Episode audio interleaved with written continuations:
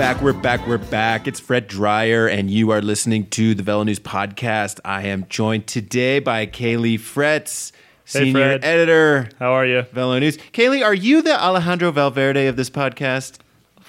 What? What? Do you make us all look like? Do you make us all look like boys? I think you do. I think you're the Valverde of this podcast. When you go off, you just make Spencer and I look like small little children. I don't know what to say about that. Okay. And Spencer, you were here too. Uh, you are like me. You're, you are not a Valverde. I'm sorry. Well, what am I then? I'd say you're like a. Uh, uh, ooh, that's a very good question. Ooh, you didn't think you only you, you only think I one, would say you one look, step you're like a Mikael Kwiatkowski because you kind of you kind of look like him. really? Yeah, I don't think so. Uh, I I don't disagree. see the resemblance, but um, that's flattering. Yeah. Um, And how about me? I think you're uh, Geert Steegmans only slower. uh, or a Guillaume Van Keirsbulck, maybe. Mm-hmm. maybe. Okay. just a nice big man, just smashes bikes. Uh, all right. Well, we're off to a great start here with the uh, podcast. We have a lot to talk about today. Classic season is finally over. I feel like we've been talking about one day classics for the last, I don't know, six months. Wow. It's been six weeks. Eh, I'm sad to see it go. while. Sad to see it go. yeah, it's such a good time of the year. Uh, so we have to put a cap on the classic seasons. We have to talk about dominating performances by Alejandro Valverde. Boels Dolmans doing some domination. Finally, just crushing it. We're we're gonna go back and see who was wronger with our predictions for uh, Liège, Bastogne, Liège, and uh, I think we're gonna have a little Ask a Cat three. We got some Cat threes in the house. I thought I heard a crash back My- there. thought I heard some snapping carbon. Yeah, yeah, yeah. Some uh, some skipping gears. You guys Yeah. are my two favorite. Some cat shouting. You really are. You're my favorite. Yeah. We try. I said mix, not water. God, honey. Both through.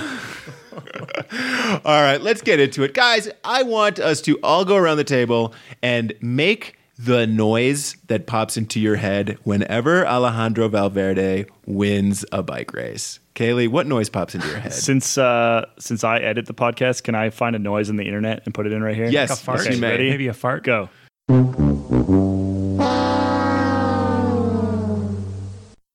Okay, good Okay, noise. that's good Spencer, noise. what uh, what noise do you make? Huh. Hmm. Huh. Huh.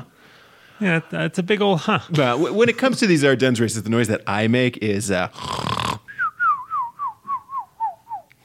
Nice old nap on the couch with the dog, huh? no. I Yeah. hate to admit it, A nice but way to spend a Sunday. Alejandro Valverde is an exciting racer. He's explosive. He wins these punchy races. But ah, God, five victories at Flèche Wallonne, four at uh, Liège, Bastogne, Liège. It's just getting to be a little too formulaic. I feel like with this guy.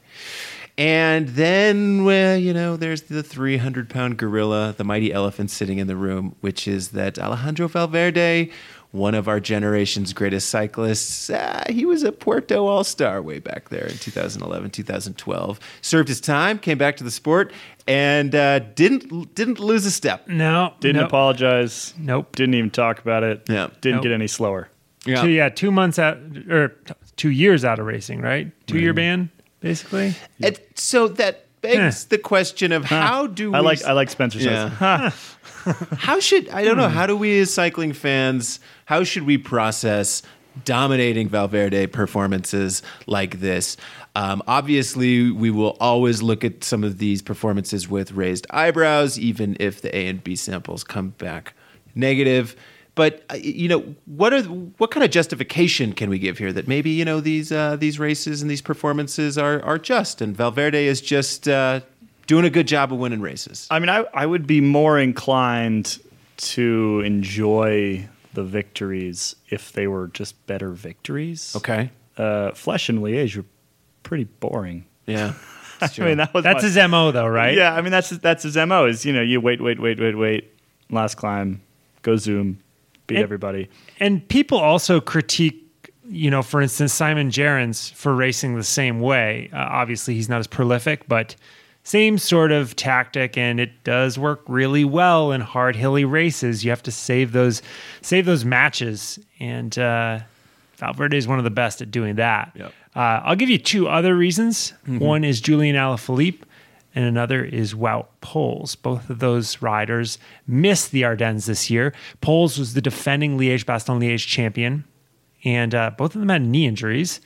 Uh, that's another, huh? Uh, Weird. maybe not like a bad huh, just more of a uh, who knows. But um, Alaphilippe, quick step rider. So if you think back to that Liège finale, uh, you had Dan Martin attacking pretty pretty early, almost like with about a kilometer to go, and I was al- I was wondering if Alaphilippe had been in that final selection and he could follow Valverde's wheel into the sprint. eh, Maybe that's your ticket to beating Valverde in that race. And similarly, Wout Poels is just, he's a beast. And um, Sergio Henao was in that final selection at Liège, and he's another sky rider. So who knows? It's um, those two guys. I think that their their pre- their presence was missed. Yeah, I'm going to go back to just the fact that I think that these races are kind of fundamentally flawed at this point. And we talked about this a lot in the in the last episode, particularly surrounding the changes that were made to Amstel Gold. Um, you know, last year we had all three races finishing essentially exactly the same manner. manner. At least this time we only had two. We only had Flèche and, and uh, Liège finished the same way, while Amstel finished with uh, well, much more excitement and breakaways. And Amstel things like was that. great. Amstel was Yeah, fantastic it was a great race. but this is essentially the problem. So we are, uh, we are, we like to think in the post epic EPO use era, and so the the bike racing has changed a little bit. Uh, the tactics have changed. What we can expect riders to be able to do has changed. Uh, and essentially, what it comes down to for me, and this is why, even though you know we throw some shade on Valverde, uh, you know I don't think his particular performances are, are anything to that raise any any red flags in and of themselves because he's still just using the one bullet that everyone seems to have. The issue now with these with these uh, these series of three races, or I should say two races now, is that when everyone has one bullet and you have the last target right next to the finish line, you know where they're going to shoot it. And that is fundamentally the problem with both Flèche Wallonne and Liège Bastogne Liège at this point. I think that they need to follow Amstel's uh, path and, and think about changing up those finales because as much as I love those two finales in the last two or three minutes, damn, it's it's real boring for the previous like six and a half hours. especially with Liège Bastogne Liège with the distance and the zillions of feet of climbing that they do, you do see guys come into this finale and they are gassed. And like you said, maybe they have one bullet, maybe they have zero bullets. And Valverde, you know, he's 37, he's an experienced and cagey racer. You know, we give him crap sometimes for following wheels and never putting his nose out in the wind, but that is his key to victory. And so I, when I do start to think analytically about why Valverde is so good at these races. A, he's so good at staying sheltered in the group and never wasting an ounce of energy. B, the guys who have that one bullet that can counter him, it used to be Purito Rodriguez. He's retired. He's gone. Like you said, Alaphilippe, he's out. Wout Poels, he's out. You know, the only one that comes to mind is Dan Martin. And Dan Martin tried his best and he just went a little bit early. And so when you really start to break down and think about, you know, analytically why the races played out the way they did, it does seem to make sense. But still, the sight of Valverde, I mean, it just he just seems to have a different gear in those finales. And so I don't like I don't I wouldn't disagree with you, Fred, but I do think you guys are kind of painting with a broad brush when you're talking Flèche and Liège together. Uh, That I think you've got different problems between the two if you're talking about um, finishes that just don't get us excited. Uh, the the issue with Flèche is that you have such a steep finishing climb and people fear it and wait for it and that's when the time is to go and for valverde that's an experience thing he knows when the climb kicks he knows how to hit it just right now liège on the other hand I, you know actually when it comes to the very final part of the race it's sort of a little bit similar to the new Amstel route when you talk about the final kick up Côte de Saint Nicolas, and then from there it's kind of a flat run to Ans. There is a there's it's a, uphill. there's a It's a slight drag. Well, yeah, there's a slight uphill into Ans, but it's we're not talking Mur de Huy, okay? You know, and I think your point that you were getting at, Fred, about Liège just being such a death march. That is really, I think, more more so what is influencing the finale of this race rather than um, the the actual like specifics of that final 15 kilometers of racing, give or Yeah. take. And, and and in either way, we end up with a similar scenario, which is kind of a boring result. I mean, there were strong guys in that group. Greg Van Avermaet was in that group. Michael Matthews was in that group. These are guys with fast finishes who know who you know who who can put it into a strong gear and finish off a race, and they did not have. Yeah, it. none of none of them could follow Valverde's wheel, eh? yeah. Yeah. Uh, the team, man, I, I had some high hopes for Cannondale. I'm going to admit it. I'm a Cannondale fanboy. I wanted them to win. I give them a lot of crap, but coming into that final, that uh, finale at Liège with uh, Davide Formolo off the front and Uran and uh, Mike Woods, I believe, was in the group. Yeah, and Woods went on to finish ninth, which is really quite Really impressive. There was a moment. There was a Yeah. glimmer, guys. I had a second glimmer. run at Liège for him. I had a glimmer. I was like, this, this is it. This is the end of the streak. And then, no. yeah, they Uh, yeah, got stepped I on I really didn't expect like lime green bugs. Yeah. Splat. It yeah. happens. It's uh, Um, so let's, uh, so guys, we got to figure out uh, who was wronger. We did some predictions last week of how this thing was going to play Oh, out. boy.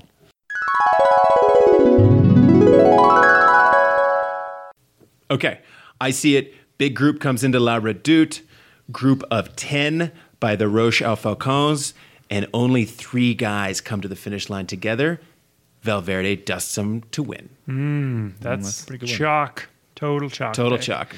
Yep. Real wussy pig. Yep. Uh, I'm gonna I'm gonna say I'm gonna go out on a limb and say this is gonna be a solo win this year. It the last time we had a solo win was in 2012. Maxim Iglinskiy won won in that year, and uh, he was really well prepared for that race. Did a lot of intervals in the offseason that year. Yeah. Um, but in all seriousness, I think Michal Kwiatkowski is riding amazingly right now. I see him going away on Roche-aux-Faucons and um, taking a solo win. And Caley's super pissed because You just stole mine. I stole his idea. Literally 100%. Take thievery. I mean, we could just both be equally wrong. Take heist. That- yeah, he just took my take. Sure. Uh, no, I was thinking the exact same thing. I was thinking Kwiatkowski goes on Roche-aux-Faucons. Okay. Uh, but I'm gonna, I'm gonna, you know, just to change it up a little bit. Not a bad take. Um, no, it's a pretty good take. So Roche-aux-Faucons finishes what, uh, 20k from the finish. That seems pretty good. Uh, I'm pretty gonna say it goes a little later. I'm gonna say Okay. it goes a little later, and it's uh, it's a last minute, last ditch effort from a small, already thin group. We're we're talking like it's already down to eight, eight, nine guys. Kwiatkowski goes on Côte de Saint Nicolas, which is right near the finish. Mm, the and ugly it's cote. gone. Yep. And Rigo Uran gets fourth. Oh yeah, should we each pick fourth? Yeah. Uran gets fourth. Okay. Chocolate medal. Chocolate medal Chocolate goes medal to goes to. Uran. You're saying Uran as well? Yeah. Oh, yeah. Oh well, come on. This isn't even. I mean, it's the I'm Canada. saying Rui Costa. it's the Cannondale good one. Championship. chocolate, chocolate medal to Rui Costa. Okay, I like that too. Yep. All right, we'll find out who's wronger.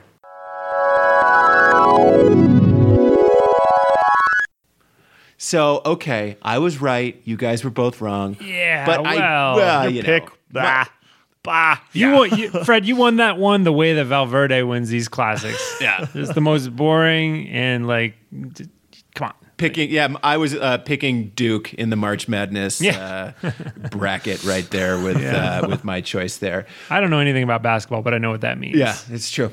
Um, okay, moving. It's true on. that I don't know what it means. You know, guys, with uh, I think it was like 20k to go. I was watching the race, and uh, Cofidis had a guy off the front, and he was, uh, you know, he was chugging along. I can't remember which rider it was. He looked very tired. And in the chase group behind there was another Kofi Cofidis rider who attacked out of that chase group. This was right before La Redoute to like join his buddy, to join his teammate, and. Uh, It's a classic. It's a classic move. it's a classic move, but it got me thinking of some uh, some Cat Three tactics. Oh yeah. And I think it's time for Ask a Cat 3. I think it is time. Okay, so here's the scenario, Spencer. Uh, you are racing in, in the pack. You got a teammate up the front. You're a Cat 3. What do you do? Uh, wait, wait, Fred, are you sure that's my teammate up the road? Because uh, I didn't, I didn't see him attack. With when, when was that? I, I, uh, I don't think there's anyone up the road. I think, I think we're racing for the win right here now. Typical typical Cat Uh, 3 move. Or wait, no. Is that a, is that a guy from the Masters category?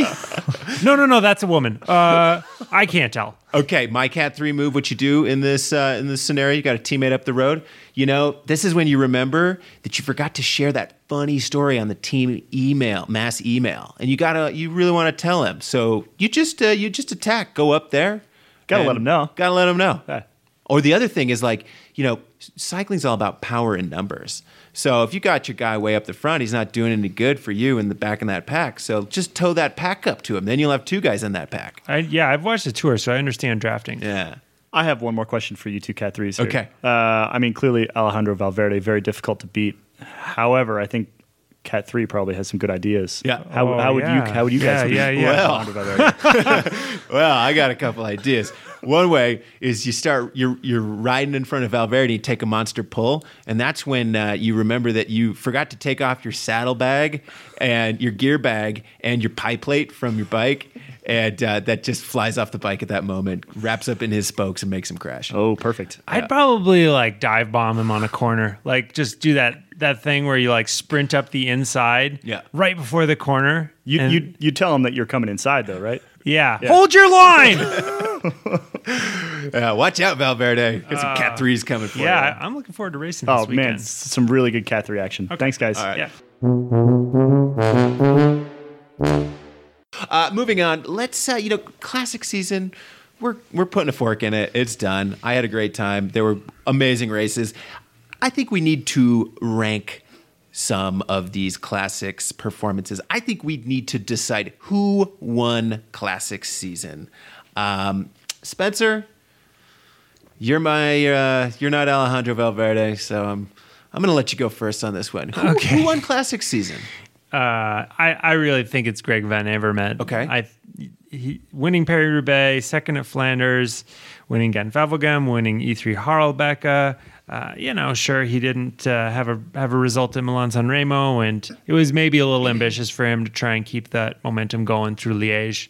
He was only 11th there. You know, only 11th, which is still an amazing result for a guy who's supposedly just a Flanders Classics guy. So I'd say Van Avermaet's a pretty clear choice as the winner. Clear choice, huh? Well, you know, I think I'd give it to him if he would have made that final group uh, at Amstel, just a couple meters Yeah. short, so close you could have That's true. on him. That's true. But he did end up 12th in that race. So, eh, Yeah, getting those World Tour points. Yeah. We all love following the World Tour point standings, top don't twe- we? top twelver. I'm sure he's going to be bragging about that one on Twitter. um, I am going with Quick Step as a team winning the classics. Anybody want to know why? Okay, I'm going to, yeah. All right, so let's you hear it. you win Flanders. yeah. Good job. Breakaway, historic win. Monumental. Monumental. You win with Philippe Gilbert in the Belgian national champion kit. All right, that's big. Uh, you win Amstel. Again, Philippe Gilbert just crushing people's souls. And you win the storylines at Paris Roubaix with Tom Boonen retiring. yeah, he didn't have that great a race. And yeah, quick step, you know, they kind of played their cards wrong, putting Stybar in that group. But Andy uh, called uh, Andy called Degenkolb a coward. called something Degenkolb like a coward. you won the news cycle. We wrote a ten page feature about him. Yeah, we should. So, yeah. I was yeah. going to say we did. No, you did. you did. Ah, ca- Quickstep had a really good season, and winning Flanders is huge for them, Uh-huh. obviously. Uh, well, But uh, it makes my soul kind of itchy to say it.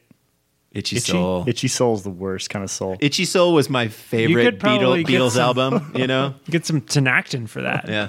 Yeah. My my itchy soul hates it, but uh, I think Valverde. I think Ye- Valverde because those last two wins were, you know, they looked the easiest, and I think that there's something to be said for that. I think that there's something to be said for the the, the power, if not panache, with which Valverde won the last two races of the classic season. Uh, I think that's recency bias. Ooh, I recency think- bias. Yeah, I mean, come on, like where he, he didn't even race any of the, the earlier spring classics. This You know is- what? We're talking global. Yeah, but he, uh, he would have won of him if he wanted to. New Yeah. new Valverde rule. We talked about this on the Oh Bell News yeah, show. let's okay.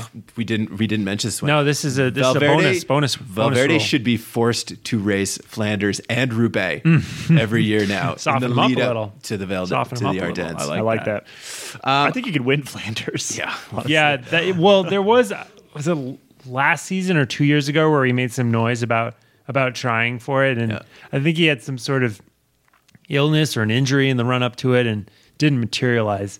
Uh, yeah, maybe, um, yeah. But Ye- at Quick Step though, yeah, I kind of agree with you, Fred. But not their only real major wins. Talking World Tour here is Flanders. Uh-huh. Um, Only? Amstel Gold Race. Only. Yeah, I know, I know Flanders is their Super Bowl, but Greg But Van won Aver- Greg Van Avermaet won more World Tour races single handedly than They won accepted in the, the, spring. Walloon, though. Yeah, that's true. That is a knock against. It's a knock them. against them. Sorry, Yeah, Gilbert. yeah. Um, with Valverde, I think I don't know if he's won classics here, but he's he's winning 2017. I mean, uh, all those uh, what one week stage races. Yeah. Well, we're not taking that into account for Yeah. these rankings, but you're right. Like, holy, yeah. it's- Are you sure you want Quintana Val- to be your leader for Yeah. the Giro? Maybe. Well, yeah. Chris Froome, I saw this on Cycling News, is saying that Valverde is a Tour de France uh, contender this year. I think at this What's, point, what's cycling news, Fred? um, some small some small website I heard about. Is that a blog? Never yeah. heard of it. New blog? I think at this point, like Valverde could win the French election. you know, like hey, hey, stick to cycling. I think that Valverde No- no politics. could Stick- win stick the. Indy 500. Oh, for sure. I think that He Val- would. He, Little he would not have won little 500. He would not have won little Good- 500. good Does No. not have the uh, the requisite leg speed. That's true. Or the He's uh, he's a masher. Requisite, or the requisite uh, gear. Right, he has to get some keds, He's gotta get some kids Yeah. for sure. flat bands. Yeah, he's got some other gear, not that gear. oh, Huh? Huh? um, okay. Well, agree to disagree on that one. I'm getting my quick step tattoo. The team will probably not be around next year, and um, that'll be that. There is actually danger of that. Yeah, which is true. unfortunate. Uh, yeah, that'd be that'd be a serious blow. I, I, To Belgian I think they're going to be okay. They'll probably be all right. I think- Something I think tells they're me probably going to be okay. They're going to find some Flemish brand for like some weird industrial product that we've never even heard about. That's like I don't know, or, or an agricultural product that has to do with like inseminating cows, and that's Tractors, Yeah, it'll be tractor wheels. inseminating tractors. Tra- tractor mounted cow inseminator. Speaking, oh my god! Speaking of tractors, we need to move on to Boels Dolmans, which is sponsored by a tractor rental, a tractor rental company. That was an epic segue. Boels. It's that you can rent a tractor from You Boels. can rent a tractor from Boels, just to be absolutely clear what Fred was referring to there. That for Well, next- I mean, next I didn't year. want to make it a Valverde segue. uh, Boels Dolmans, they're crushing it. They won all three Ardennes races and in dominating fashion, going 1 2 with Anna van der Breggen winning Amstel, Liège, and Flèche, and Lizzie Deignan finishing second place. Mm-hmm. And not it just was not even close in any of these races. This was the proverbial, like, you know, steel toed boot smashing the rest of the peloton. So, I mean, can we say it? Boels is back. Boels is back. Boels is Yeah. Back. Pretty clearly back. Pretty clearly, like I don't know if they weren't trying before or just Eh, injuries. hanging out. They I did feel some like injuries, some sickness. injuries, I feel like some of the reporting from earlier in the spring was indicating their priority was higher. Their priorities were more focused on the Ardennes. Yeah. Right. So, uh, it, they, they just doesn't make any sense to plan. to me personally. I mean, yeah, granted, they have- Flanders seems more. you know the yeah. women's field does have the full Ardennes week now, which is which is excellent. Uh, but for me, I mean, just like on the men's side, those early classics still mean a lot more to Right. me, and I think to most fans. So I, if if I was that team, I would I would be switching focus to earlier in the year. You, I, I would much rather win, much rather win Flanders than all three of the Ardennes classics. Well, the Boels company is a big corporate sponsor, I saw, of True. the Ardennes races. And of course, Amstel being a Dutch race, uh, right in the backyard of the two sponsors. But, uh, I mean, what what's next for this team? I mean, w- looking ahead, we have some smaller stage races. We have some other one day classics. Like, does the rest of the women's peloton have a chance at this point? I mean, Van der Breggen just looks so strong. Yeah, you know the, the races that jump out at me as I look at the women's world tour schedule. We've got um, the Amgen Women's Tour California. Mm-hmm. That's um, uh, that that should be I think pretty. Uh, they should be able to win that. I think. Yeah, I do believe Megan Guarnier is coming to that one, and she'll be she'll be tricky to, tricky to beat. Yeah, and um, uh, you know the women's the, well they call it the OVO Energy Women's Tour now, which is like f- formerly the Aviva Tour in, in Great Britain. That's a I think that's actually a relatively hilly race. Very hard Um, race. I yes. think I'm trying to remember who won that one last year, uh, and then of course Giro, the Giro Rosas. Yeah. The Giro Rosa is, uh, uh, wow, it's always a hard race. It's an interesting course this year, too. It, it sort of uses more of Italy than it's used in the past. And Yeah. so it should be a really interesting race, I think. and going back real quick to that British women's tour, it, it, as I expected, uh, I, I thought it, but I wanted to double check. But it was uh, Lizzie Deignan won it last year, Right. Defending champ, British rider. You know she'll want to run She's that race on again. good form. Yeah, I think she's the shoe in there. Uh, curiously, finishing third in all of those races Katerina Niewiadoma, Polish rider, good climber. She's an excellent climber. coming onto form.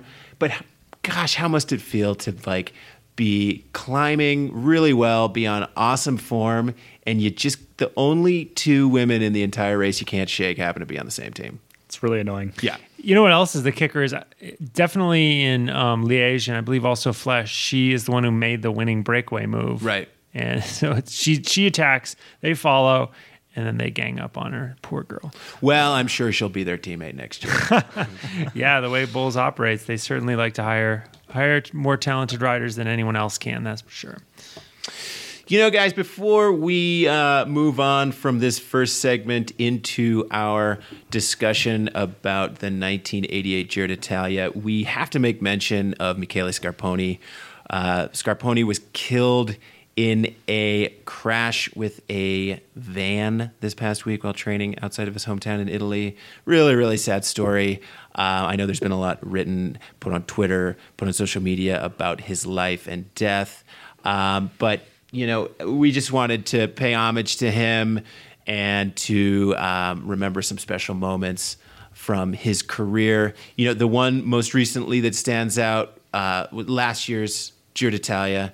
Caley, I know you had written something about that. Um, take us through the Scarponi performance. Yeah, he, he essentially he essentially won the Giro for for Vincenzo Nibali. This is shortly after uh, the the famous pink jersey crash into the snowbank, and Nibali just needed a little bit of time uh, to take back on Kruijswijk, and Scarponi sat on the front going up the next climb and, and pulled out the basically precisely precisely the lead that Nibali needed, and it was a fantastic display of of uh, working for his team and. Uh, yeah, just just one of the ones that stuck out in my mind as, as one of his most recent, uh, really sort of important rides. Mm-hmm. Scarponi was was, I think people loved him for more than just his riding too. Uh, there, you know, Frankie the macaw, I think, is the most famous, and you know, this this bird that would land on his shoulder when he was out training uh, near his hometown, and, and, he'd chat with it and put videos up on, on the internet. And Mini Frankie, dove? Eccolo! Grande Frankie! Dai, andiamo. Ti sono mancato? Ai, cosa fai? Ma ti, pia- ti piace tanto questo casco, eh? Dove vai?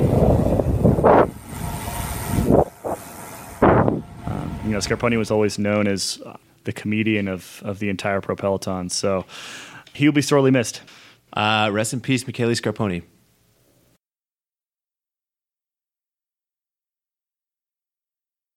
We are just a few weeks away from the start of the Giro d'Italia, which will be the 100th anniversary of the Giro d'Italia. It's crazy to think about sometimes the history of bicycle racing. And for our annual Giro d'Italia issue, we wanted to look back at the history of the race and come up with stories that really spoke to American fans. And so the natural place to start was the 1988 Giro d'Italia. This is the one won by Andy Hampsten. Now, most people have read about this. The story has been written about ad nauseum in various magazines, in books, and in websites over the years. And the stories that these uh, these stories always seem to center on stage 14, the epic stage of Passo Gavia, the Gavia Pass the stage filled with snow and cold when men got off their bicycles and cried. And Andy Hampsten was able to take the lead after surviving the snow and the crazy, treacherous descent and finishing second down into Bormio. And we wanted to take a different angle on this race. And so we sat down with Andy Hampsten, myself and Caley, and we talked about the race for, oh God, what was it? Two and a half hours. Three hours, something like yeah, that. Yeah, it was a long time. Basically from stage one all the way to stage 23. And, you know, we, we didn't find this out, but in talking with Andy Hampsten, we came to the conclusion that about a week after that stage 14, there was the stage 19. And the battle that went on in stage 19 between Hampsten and his rivals was really the pivotal moment of the race. And it's something that people don't talk about too often because stage 14 gets all the attention. And we really honed in on it. We asked him a lot of questions. And then we started calling around to some of his uh, teammates from the 1988 Giro, and we put together this oral history, which is appearing in the May print issue of Velo News. It's on newsstands right now. It has the iconic photo of Andy Hampsten on the Gavia on it, and the title is The Forgotten Story. And it's all about this stage 19, the pivotal moment of the 1988 Giro d'Italia, and how Hampsten and his teammates got to that point. Um, Caley, you were there. I mean, set the scene for us when we were sitting down with Hampsten and what his attitude was like talking about uh, this this crazy day. Well, Andy lives in Boulder, which Yeah. is handy. Uh, it was not too hard to get a hold of him, and not too hard to to get him to meet us at a at a coffee shop uh, over on his end of town. He does spend much of the year uh, guiding bike trips in Italy. Poor guy, uh, but he was in Boulder over the winter, and so we met him at met him at Spruce Confections over on West Pearl here in Boulder. Uh, lovely, lovely, sunny winter day here in Boulder, Colorado. Uh, sat down on one of the outdoor patios and actually got a bit of a sunburn. Got a bit of a sunburn that day. Andy was in a great mood. You know, he showed up, he rode his bike down. He always, I guess, he rides his bike pretty much everywhere in Boulder. Showed up on a sweet old old commuter bike uh, that someone had, had retrofitted with some disc brakes and things like that. Uh, we also had his his old uh, Giro bike. So his old Giro bike had been hanging in University Bicycles for a long time here in Boulder, and is on his way to. I think it was a was it the Henry Ford Museum? Yep. where it's headed. Uh, it's, it's part of a sort of a, a, a collection of uh, ordinary Americans doing extraordinary things. I think was the was the exact line. Uh, so we had, we had that bike with him as well. Uh, so yeah, we sat down at a, at a coffee shop. We also had the issue of Velo News. Oh, yes. from 1988. Yeah, so this written is, about that day. This is a fun thing about about working at Velo News is that you know this is the oldest bike racing magazine in the United States, and we have a library over on the other end of our office uh, with all these old issues bound up. You know, back when Velonews was was newsprint and was was uh, was much more frequent and was also the only way that uh, that American cycling fans could find out about European racing. So yeah, we had we had this big long report from uh, John Wilcockson, uh, former editor here at Velo News, and you know. Back in those days, without television coverage, without the internet, uh, he had literally written a stage by stage report of the entire race, and it was printed out in in Velo News magazine. So, you know, before we met up with Andy, we we read all the way through that for sure, and then we brought it with us uh, to the meeting, and essentially we just we walked through the bike race with him. You know, it was kind of fun to we could actually fact check him because because I had I, I you know I had the I had the magazine in front of me. I had this big story in front of me, and there was you know there was a couple hundred words on every single one of the stages. Uh, you know, stages where not much happened, obviously shorter, and then some of the big important ones got got longer entries. You know, but things like where guys attacked and exactly what climbs they went over and how long the stage was, and you know what the standings were after each stage. And I happen to know it's uh, almost exactly 29 years ago now because it was uh, almost exactly a month before I was born. and so, you know, Hampsten's memory of it is obviously a little bit fuzzy, particularly the moments that were not quite as jarring as things like the Gavia. So, yeah, we just we went through John's old story while Andy kind of walked us through his own memories and, and tried to match those up as best we could. And then we really honed in on this stage 19. Uh, which we had kind of identified when we were reading through through John's story as, as this pivotal moment where he actually Hampsten lost the pink jersey on the road, and I don't think a lot of people know that that he lost the pink jersey on the road that close to the end of the race, and not just lo- lost it to some you know random breakaway guy who who, who gave 20 minutes briefly. He lost it to the guy that was sitting in third. Uh, this is a really really dangerous day for Hampsten and his 7-Eleven team, uh, and we asked him and, and a whole bunch of people that were there on that day to help us relive that particular stage, along with the entire rest of the race, uh, for us in, in Velo News magazine. So the brief rundown of this stage 19 is that Hampsten comes into the day. He's in the lead. He's in the pink jersey. And the stage is a monster. It starts with the Passo Duran. It's like 3,000 meters or something like that. Just a big monster climb. And I believe there's three categorized climbs after that, followed by a relatively flat run into the finish. And right from the go, this guy, Urs Zimmermann, who's in third place, attacks up the Passo Duran, gets a gap, and starts speeding away. He was like the Alberto Contador of his era, sort of the long range attack, eh? going for the big long range attack. And so Hampsten has his his guys on the front and they're setting a good tempo and they're whittling down the group and all of a sudden he looks around, he notices it's just five guys in this front group, including his teammate Jeff Pierce, and second place, uh, who was Erik Breukink. And they are keeping the gap relatively stable on the climbs, but they're losing times on the descent. And the gap is growing and growing and growing and growing.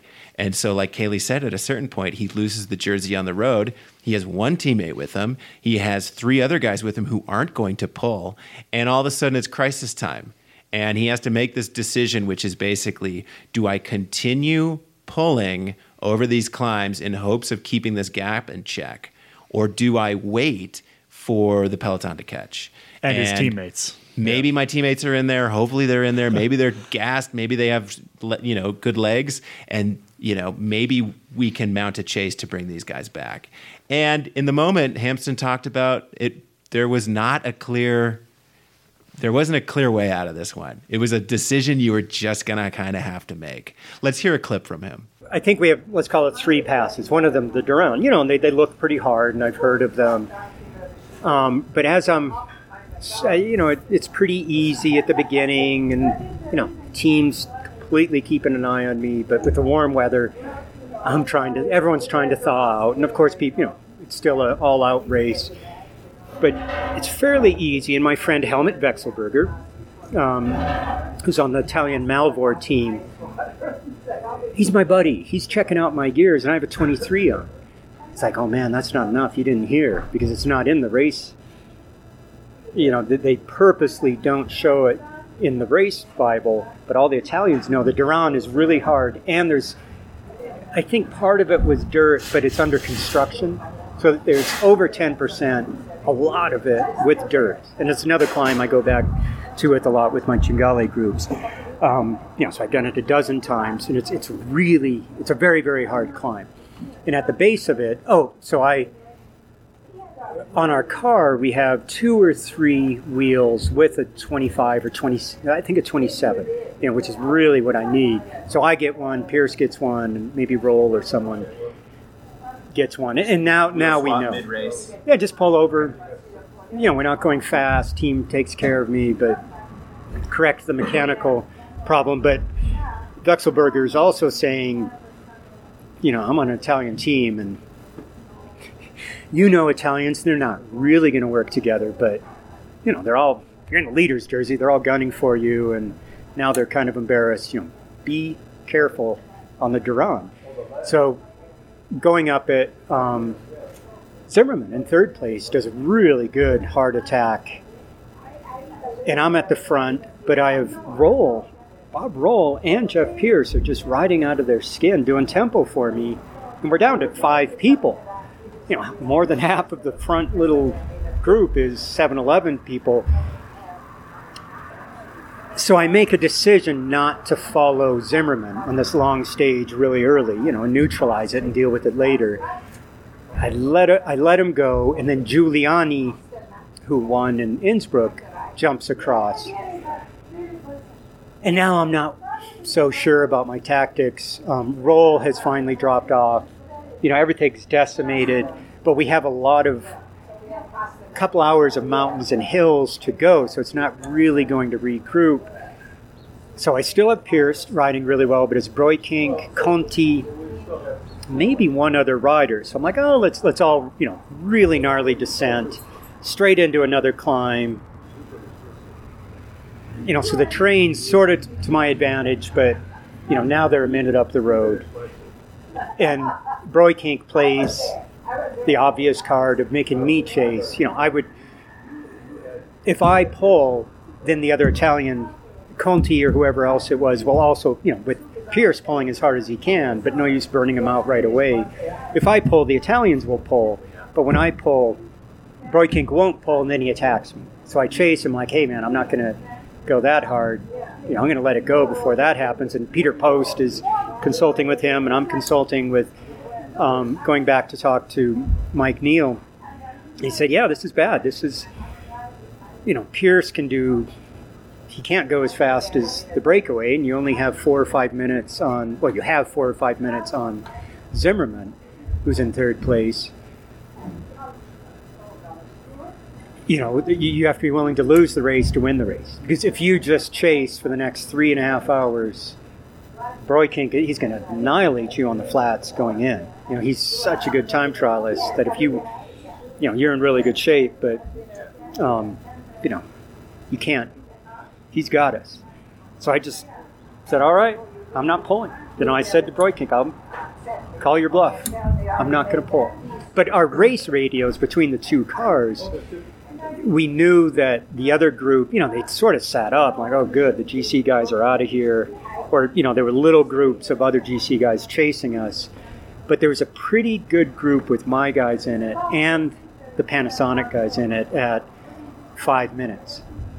So we just did steady tempo over the next climbs. And I'm wondering what they are. I should find out. Um, did we do the Staulanza? I don't think. I think we went into Friuli, and I don't know the climbs these days. So then we, we waited, you know, let it come back together in the foothills. And then Zimmermann was seven or eight minutes up the road with Giuliani. And, you know, Giuliani's going to win the stage, so he doesn't have to pull that hard. Zimmermann's super strong, pulling his brains out. This is, you know, great. He's really good at this sort of thing. But when, when the groups came up, I said to Breukink, you know, I'm going to throw my boys at it. You're going to throw your boys at it? Uh, yeah. So, you know, they start, you know, we have 10 guys pulling. And then in the last hour or so, you know, there's still five minutes or so, probably in the last half hour, there's Zimmermann's still about his lead on me ahead of me, but he's he's still ahead of Breukink. So then Breukink gets nervous and says, Hey, I'll help pull if you'll help pull. Sure, I'll help pull. So we got him back to three minutes or so. So I, I think he moved, Zimmermann moved up to third ahead of Breukink for that stage. So it, that was the most nerve wracking moment for me in the whole protecting the lead the whole week was losing it on the road, but banking on the cavalry coming up. Um, and I had, I had Lauritzen, Pierce, Roll, Alcala were definitely there, there. and probably Kiefel. Yep. Yeah, and it was funny. I found myself in a trap, and it's Jeff Pierce won on the Champs Elysees, but this was, and I've raced with him in the Coors race where he's, you know, been stronger than me. But both he and Roll that day were the best climbers in the world. You know, for that for that one climb when everything went down, and it, it's really fun. You know, I spent years with those guys. Pierce is a climber. Roll is not a climber, but he and the rest of the team were they were so strong because we had the lead, and it it you know it's fun. We won the race. It was great, um, but looking back 30 years ago on how much fun I had as a racer, it was moments you know it was moments like this where sometimes we didn't defend the race, but we're like you know we have to you know here's our tact. This is desperate. We have to chase, or you know, we can't chase yet, and we're going to have to chase after this mountain or whatever it is, and it's probably not going to work. But everyone commits to it, and we end up sometimes. I mean, I remember just little races like the Tour of Americas having to chase for hours and hours and hours in Florida, and the Italians laughing at us and trying to discourage us, and it's like, all right, you're right. We're probably not going to catch that breakaway, but here comes a crosswind, and you just laughed at us, you know, because we're not strong. We're not racing well, but we're gonna put this in the gutter and just make you regret it. And it's you know, sometimes we come out on top, and sometimes we didn't. But that's those are the moments looking back on my career that I've really enjoyed. So there's a lot going on here, Caley. Um, I think one of the really interesting parts of this is, uh, you know, in talking with Hampsten and his teammate Jeff Pierce, they both had the, the conclusion that this was this was kind of like a new wrinkle in racing. This was like modern racing tactics rearing its head in uh, in the Giro. B- before this, you know, waiting around for your teammates, trying to mount a big long chase wasn't something that uh, riders would do all the time. Like the the right way forward was usually to just keep chasing, and you know, the guy with the strongest legs was gonna was gonna win on the day. Yeah, I mean Erik Breukink, who was also with Hampsten and and was watching his second place ride up the road, uh, was kind of freaking out from what we hear. Although he he tells the story slightly differently. You did finally get a hold of him, and he told the story slightly differently. uh, but we we're pretty sure that he was. Uh, not totally stoked on Hampsten's chosen tactic to sit up and wait. I mean, they were waiting minutes. Yep. Uh, that, that that that gap got real big for a little while. But you're right. It is more like what we see these days, where GC riders tend to be more reliant on their teams. I mean, you know, Chris Froome is the, is the perfect and most obvious example of someone who we very rarely see until the very end of these races. And actually, I would I would draw a lot of comparisons within this stage to something like stage 15 of the Vuelta. Yep. You know, the, the Formigal stage. Uh, that was where, where, where Chris Froome essentially lost the Vuelta that year. That is a very, very similar kind of scenario. Granted, the, the move up the road was smaller back in 88, but it was a. Uh, it was a similar scenario in that you know Froome essentially had to make a bunch of decisions, and when he was just gonna just gonna punch it and go for go for himself. The difference being that he didn't have a whole bunch of teammates uh, close behind him. He had a whole bunch of teammates way way behind him. So the interesting thing here is that we spoke with a number of these 7-Eleven teammates, and they talk about you know being in this group and charging along and trying to catch back up, and all of a sudden seeing on the horizon this small little group of Hampsten and Pierce and these other guys. And once they made the catch, they knew exactly what to do, which is to get to the front and just start gunning it. And by that point, I believe the gap had gotten to like seven, maybe almost eight minutes, and it starts falling. But you know, they're playing the will there, won't they game. It's uh, it's falling, but the kilometers are ticking down too. And so uh, Raul Alcala told me that you know they were just pulling through and pulling, pulling. They pulled so hard that uh, like three of the, the guys lost contact with the group in the final 2K. They couldn't even hold on On the anymore. flats, They were just gassed, you know. And so at the end of the day, they end up shutting the gap down, I believe, to under three minutes, and Hampsten is able to keep the jersey. And uh, yeah, I mean, it's this dramatic moment that kind of got lost within the annals of cycling history, obviously because of the Gavia. But uh, it was really interesting to talk to these guys about this. Like you said, the uh, the varying levels of memory was also really interesting to talk about. So I called up like Dag Otto Lauritzen, and he didn't remember anything. He remembered the Gavia, and he said, "I don't remember any of that rest of the race." I'm like, "Come on, Dag Otto, this is the Giro. This is like if I raced the Giro, I'd remember every single minute of it." And he's like, "Ah." I raced so many Giros and Tours de France and Vueltas over the career. They all just kind of blend into one. And Jeff Pierce had you know, real foggy memories of some of the other stages, but he remembered everything from stage 19. Hampsten remembered almost. I felt like Hampsten's memory was very clear from. He had from a, he had a very good memory. Yeah, he was he was pretty good when we were going back through, and you know, he would actually he would ask us little questions like, you know, was this was it this stage that ended on this mountain? And that was as soon as we sort of got him going down the right path, he would you know almost perfect recall, which is super impressive to me. It's almost like the moment at which you were shining, when which you really, really shone, was when the stenographer was writing everything down. and if it wasn't your moment to shine, if you were just kind of you know there and helping out or whatever, it just kind of got filed away in the, the memory bank. Yeah, not too surprising, I guess. You know, and that and you know any sort of emotional moment is going to be something that sticks in the memory a little bit. I mean, we did find that pretty much everybody we asked had a pretty good memory of the Gavia day. Everybody remembered the Gavia. That is a that is a pretty uh, that's not something you're likely to forget. No, a lot of stories of frozen hands, of um, like ice freezing to your shin. Borrowed Like- jackets. Yep, borrowed jackets. Raul Alcala had to pull over to the side of the road and ask fans if anyone would give him the jacket. He was just like, I was going to quit. I was so over it. And then a fan gave me his 80s jacket and I rode down the hill. You never gave it back either. No, still has that jacket. Um, anyway, Spencer, how do you think you would have uh, fared on the Gavia? You know, like you're a pretty robust, like strong guy. I my hands get really cold. I'll Oh, say that yeah. much. So I'd need like the best ski gloves you could find, which is what what 7-Eleven did at the time. They, Yeah. they went out and shopped for gloves Jim the night before the race. That's how dialed in they were to what what they were facing the next day, and a lot of the other teams were just riding their fingerless race mitts, which is crazy. Uh, that was actually a recurring theme. Uh, was how well prepared 7-Eleven was that year. Uh, not only for the Gavia Day, but a whole bunch of different times where they had done recon where other teams hadn't done recon. You know, where maybe the Italians knew how bad a climb was, but they were the only non-Italian team to know how bad a climb was. They definitely brought a bit of uh, of American ingenuity to that Giro, and I think in many ways it's it's it's what saved or won uh, Andy Hampsten. Well, the only American Giro ever. Yep. Uh, some of the scenes that we got out of these um, guys remembering 30 years later are just great. I, I recommend everyone try and track down an issue and read through this. I love the um, Jim Ochowicz's discussion of what the pre-stage ritual would be like, and it was basically the team would drive into a town with the cars. This was before team buses, and they would just find some cafe, like 5K from the finish.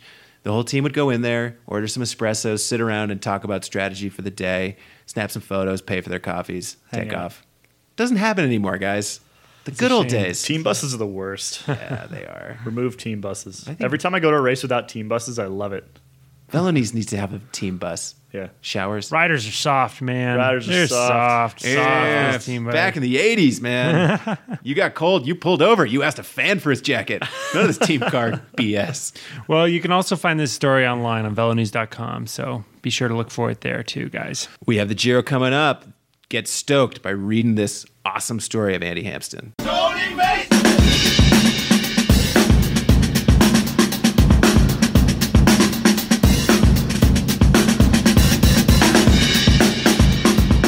Guys, do you know what race is coming up this weekend?